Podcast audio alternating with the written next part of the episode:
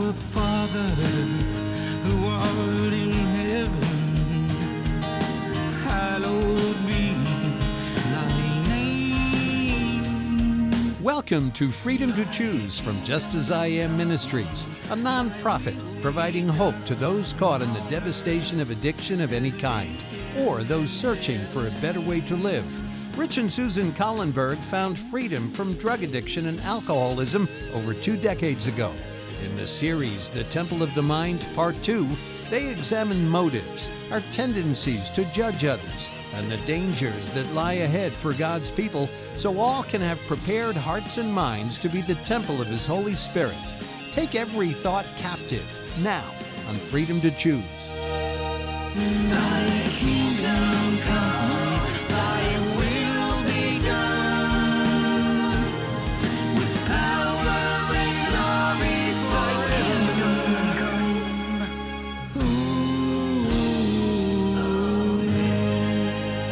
Hello, everyone. My name is Rich Kallenberg. And my name is Susan Kallenberg. And we would like to welcome you once again to Freedom to Choose and our series, The Temple of the Mind, Part two. And we are on program number thirty-seven on the series, The Temple of Mind, Part two. And the title of the program, I want to just call it The Golden Rule. Um, but our quote quotation for the day is Matthew seven twelve. Therefore, all things whatsoever ye would that men should do to you, do ye even so to them.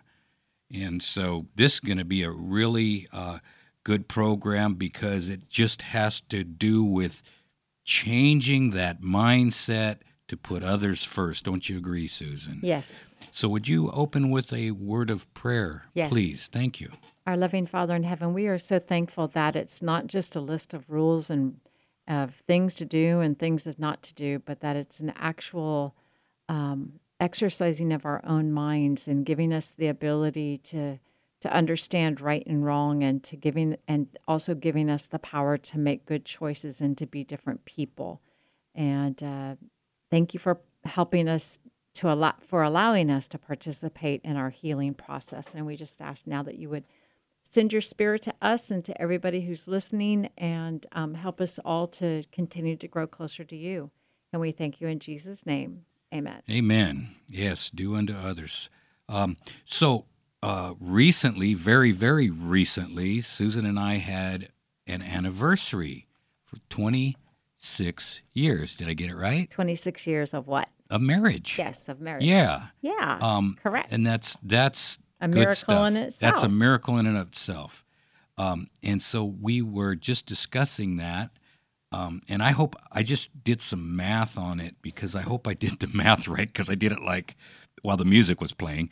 So uh, you were bragging. No, I wasn't. Oh. I wasn't bragging. I actually, I actually got quite humbled um, because I was first going to to we were going to talk about, you know, hey, where do we go on anniversaries? What do we do on anniversaries? What do people do, and do they? And how much do Susan and I travel, just in general? Yes. And I said, wait a minute. We've been around the sun twenty-six times, twenty-six years, right? Right. So I, I, I Googled it, naturally, because it's, it's – and that's five – each time, each trip around the sun is five hundred eighty-four million miles. Now, if I got that wrong, don't throw rocks at me because that's a later for – that's a lesson for later. But f- so – for twenty-six years, that's fifteen billion miles that Susan and I have traveled together. Now, I want you to think about this. If you were to set your mind on traveling fifteen billion miles on your own, that's absurd. Mm-hmm. Mm-hmm. But here God has us traveling through space without being harmed, mm-hmm, fifteen billion miles in the last twenty-six years. Well, I think probably for me, the most uh, miraculous thing of this whole marriage that we had was that when we had gotten clean and sober, we had been um, drug addict buddies for probably about ten years prior to us getting clean and getting um, uh, married. And so when you look back and you You know, sometimes when you get far removed from a situation that was so bad, you kind of lose the um, the intensity of it and yeah. the perspective of it. But, you know, both of us can go back to that time. And and when we were using, when we first got clean and sober, it was like, am I even going to make it to fifty years old? Yeah. You know, it's like, oh, yeah. am I even going to live another day? Um, and yet to be able to have a um, a respectful, um, to respect one another and to have a um, a successful marriage um, is is really a miracle. And I think one of the biggest things that when we're working with people, one of the biggest things that um, that I communicate, especially to young women, is is that um, marriage is about being able to to be in a relationship and you can be yourself and there's no, um, you're not being condemned for who you are or, you know, you can be yourself. Everything is peaceful and there's no chaos. And so I think, I think probably the most important thing that I love about our marriage is that, you know, we can be together in our little home Um, without a T V and just to be able to be in each other's presence and not have any chaos. I think that's a big thing. And of course, we don't have children because I know that children bring in another level of, of existence. But um, I think it's a miracle that we've made it this far. I, I, a friend of mine, Bev, I won't say her last name, posted uh, something on, on social media, and it was a picture of Susan and I when we got married. And oh, yes. And, and Susan, I think about that this time when we got married, had ten months clean time under her belt. Correct. And I had about four and a half right. months. And I mean, I looked like who did it and ran. You looked terrified. Uh, I, I looked terrified. I looked different. Yes. And then there was a, there was a picture uh, next to that of us recently at a class reunion, and we, but Susan, very similar, great smile, you know, glowing, and here I am just scared to death uh, because reality was hitting uh, me right between the eyes. And I mean, you're coming out of darkness. It's it's a- right, and I think that's the thing is, you know, when we're so steeped in sin, making a commitment to um, to um, to to be committed to a relationship with another human being, let alone with God, is. Um, is something that's so foreign to um, a, an individual if you haven't had that before. It just beca- it's just like this, almost like this insurmountable thing. How am I ever going to be able to do it? And I'm so glad that God is so gracious that he takes us where we're at and just gently leads us to mm-hmm. where we need to be. Yeah. As long as we're, you know, keep our hearts and our minds open to him. And so... Um, And I know that it's only because of his presence in our relationship that we've lasted this long because, you know, as human beings, um, we can, and I think we're going to talk about that in this program, is that we, you know, we tend to um, look at the world in, in um, through our own eyes, with our own perspective, as instead of being able to have that bigger picture view where we can take other people's perspectives into right. into our our realm. But a lot of times we just we're like a you know we're like a monster truck going through a yeah. um uh you know like a crowded mall, re- mowing everybody down regardless yeah. of what's going on. So yeah, we don't see the world as it is; we see it as we are. Right. Yeah, and so I, I through my recovery, um, I've I try to keep my eyes open for spiritual ob- object lessons in the physical world because uh, it's a good way to um, self-examine, if you will. Mm-hmm. And uh, just for instance, the other morning I was driving over the driving over the um, the bridge by Folsom by Folsom Lake Dam, and another person was coming down the hill. And he crossed two double yellow lines. He was in a dump truck. He crossed two double yellow lines heading straight at me and then saw me at the last minute and yanked his wheel to the right and avoided hitting me, but it was a dump truck full of either a asphalt base or, or uh, crushed rock or whatever it was. And some of the rocks came off of the truck, hit my windshield, and, and cracked it. And immediately I was... very thankful that the guy, you know, didn't hit me and that he got everything corrected, and hopefully whatever it was that distracted him, he's done with that. But anyway, I'm driving along and a little voice says in my head, that is a picture of your life, Rich. Mm. You have so my life I, is boil it down to two rules: stay in your lane and don't throw rocks. And I think if we can remember those two rules, we can treat other people with dignity and respect. Just simply staying, you know where your lane is, and you know when you're out of your lane, you know, and that's when you're talking about something or somebody that you know nothing about, mm-hmm. you know, or you might think you know something about it, but you don't have all the facts.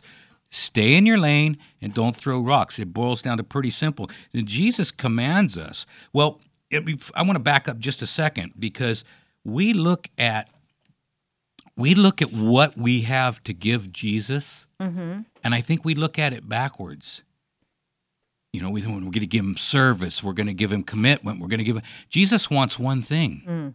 from every person, and that's their sin. Mm. Mm-hmm. That's the only thing we can give him. Right. Well, he wants to take your sin from you. Right. He wants to, and the only way is if we voluntarily give it to him. Mm-hmm. And so, so part of that recipe is to love one another. In other words, we have to train that selfish brain. We have to let Jesus into our heart. He commands us to love one another. Why? Because we don't like to, but it's in one comprehensive principle that covers all the relationships of the human community. See, the Jews, in back in Christ's day, they're a good example, but once again, we don't want to throw rocks. We're going to use them as an example because basically, it's humanity anyway. We're all like this. But they had been concerned about what they would receive. The burden of their anxiety was to secure what they thought was their due. In other words, their due of power, their due of respect, their due of service. And so and I think that's human nature.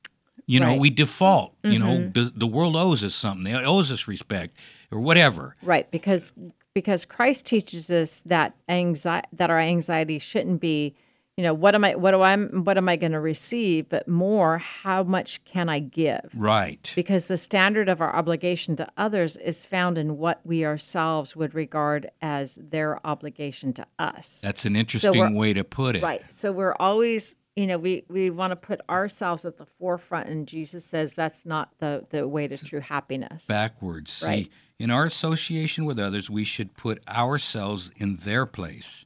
Enter into their feelings, their difficulties, their disappointments, their joys, their sorrows. Identify ourselves with them, and then do to them as if it were we were to, you know, exchange places with them. Um, now, I'm going to ask a question because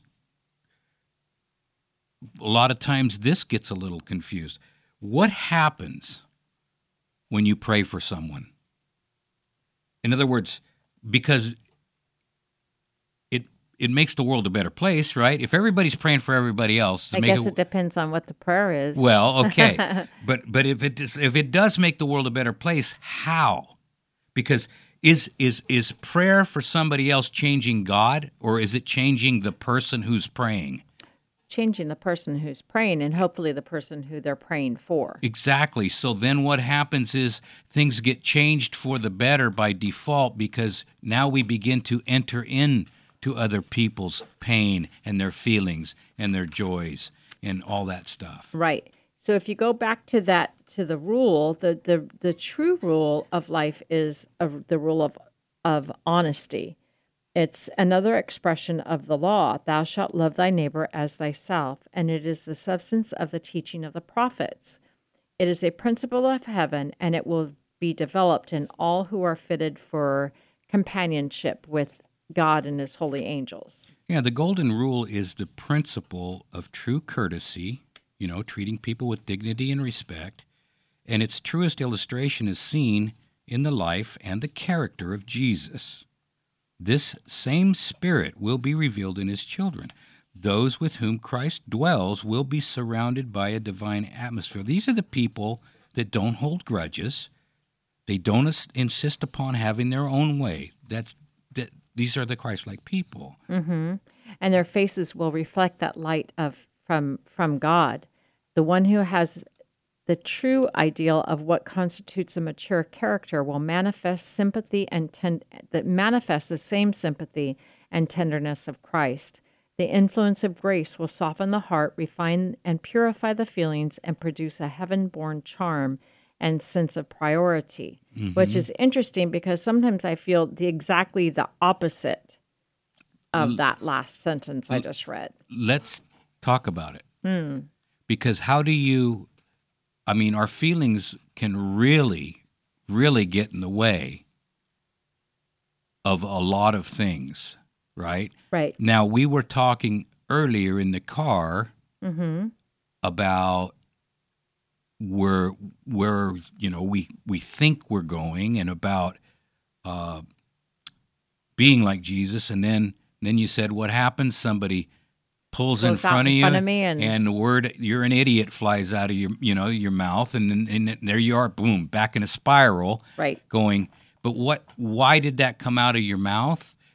Be- it revealed what's in the head and the heart. It, it reveals the the last X amount of years of life, right? That's that, ingrained. That, that's an automatic. That you're response. Trying to allow Jesus to weed out of your right. So have you character. ever? So did have? So when that happens.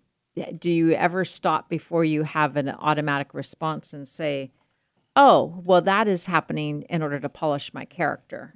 It's not happening to me. It's right. happening for me. Exactly. Let's, I don't think I stopped that quickly and say, I think other things happen instead. Right. The knee-jerk reaction is anger. Somebody, yeah, remember yeah. anger? Um, and a- how does anger manifest itself? Two ways, mm. hurt. Mm-hmm. And frustration, right? right? Hurt is something is happening to me that I don't want to happen, mm-hmm. and frustration is there's something I want and I'm not getting. Right. So if someone pulls in front of you, what happens? Something is happening to you that you didn't want. Somebody pulled in front of you. And then, of course, frustration is I have to slow down. I'm not getting where I want, when I want, and all of a sudden it becomes... My, and, we realize it's my agenda that got interrupted. And honestly, I don't know that I struggle with that as much anymore, but I think what's even more um, can be more damaging, and maybe maybe not, maybe I'm wrong about this, but I think that when I'm now, as I'm getting, I think, older, when I'm on the road, I think instead of having an angry response, I have a fearful response. Okay. So I think that, that even that, the automatic Um, emotion of having fear in a situation, I don't think that God desires us to have that either.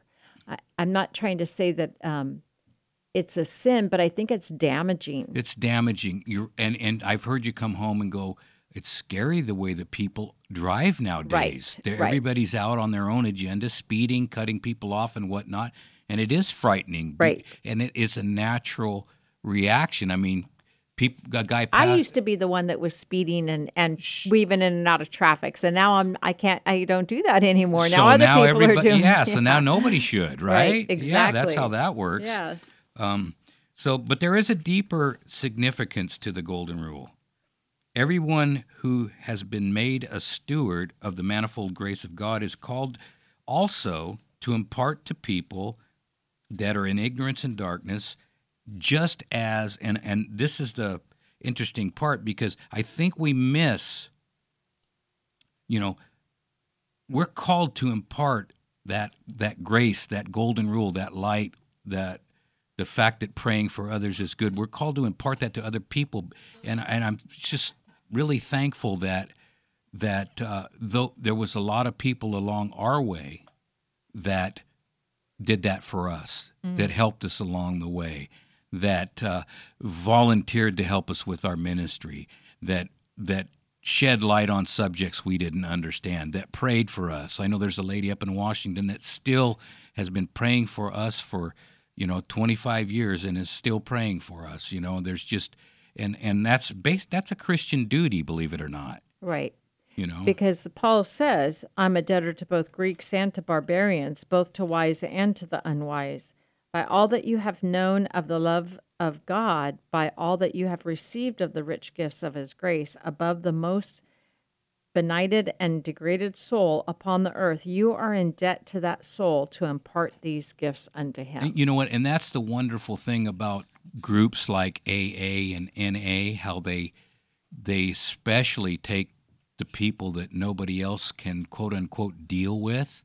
You know, those ministries Those those ministries do things that doctors and therapists can't do. Right. They take someone that is totally out of hope. They get. I'm. I remember. I, I I was questioning the existence of God, who God was, what was what was the whole God thing, because you know when I was out there, I looked around and said, God, if this is the best of you can do, I don't want anything to do with it. So basically, I faded off the God map, mm-hmm. and then.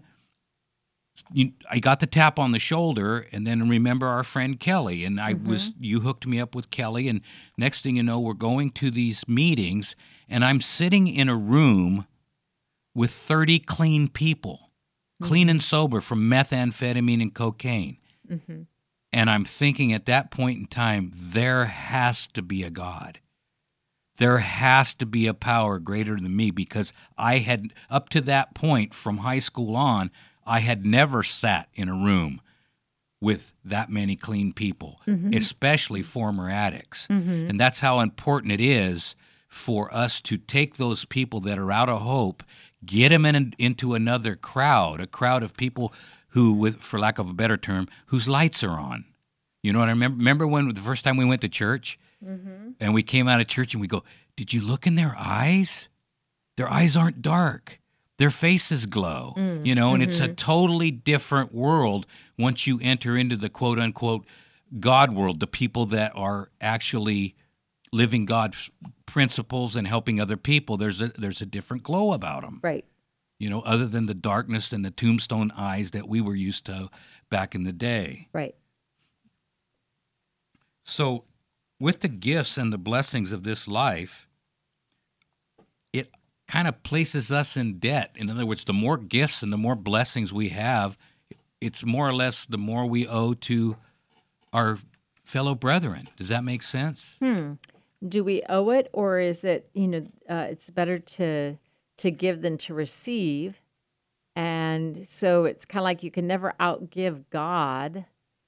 And the more you give, and it's not even, you don't even, it's not even a tangible thing that you get back necessarily. No, it's, you can't put your finger on it. Right. There's something inside um, your heart and your mind that is more at peace, I think, when you give. Mm-hmm. You know? Yeah. And the, some, there's a, there's a, I mean, for the, some of the people we work with, there's a small immediate reward, but the long-term rewards, in other words, after... I, I can a couple people come to mind right now, and after we've worked with them for a couple of years, and you see the progress, the actual structure of the life has changed. The motives are to make the world a better place instead of making it a place only for me. Right. You know, and, and the and the, the motives and the mindset and the the things that uh, excite someone start changing when you you see over the years. Those are the long term.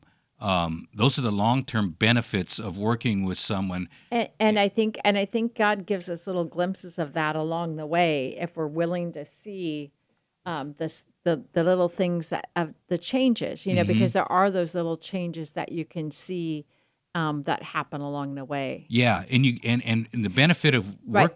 Because it's not always that big change doesn't no. always happen. No, so the benefit of working with other people in this regard is you can see the changes a lot better in them. Right. It's hard to see yourself change because you feel that you aren't. Why? Because your brain is still packing around all the stuff you used to do, mm-hmm. and it still wants to tell you that that's still the same person that you were. Right. You know. Right. I mean, your brain is your, your sometimes can be your worst right. enemy. Your history is always there because you can't change it. And all the, we can do is change today. Yeah, and the devil will bring that up, especially when you start to go downhill.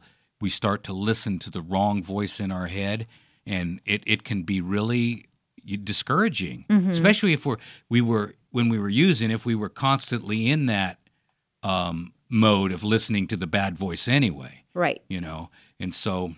Uh, we're almost done here. We got to wrap this thing up. Um, if you, we sh- we're shipping resources all around the world, folks. Uh, we have books. Also, you can tune into our podcast. Go to our website, w w w dot just as i am ministries dot com. There's resources. Everything's there.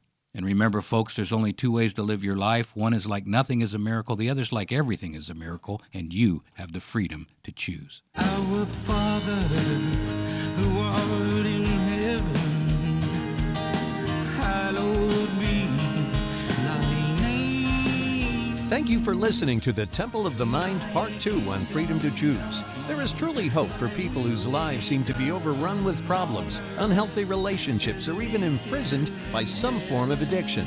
Rich and Susan Kallenberg are living testimonials that biblical principles do work. They've authored resources available to move those you love toward freedom. If you'd like to order the Addiction Recovery Workbook, Seven Steps to Freedom, or the book, Could It Be This Simple? The Way Out of Your Prison, please call Rich and Susan at nine one six, six four five, one two nine seven or go to just as I am ministries dot com. As a nonprofit, they are supported by people like you. Thank you for listening, and remember, you can do all things through Christ who strengthens you.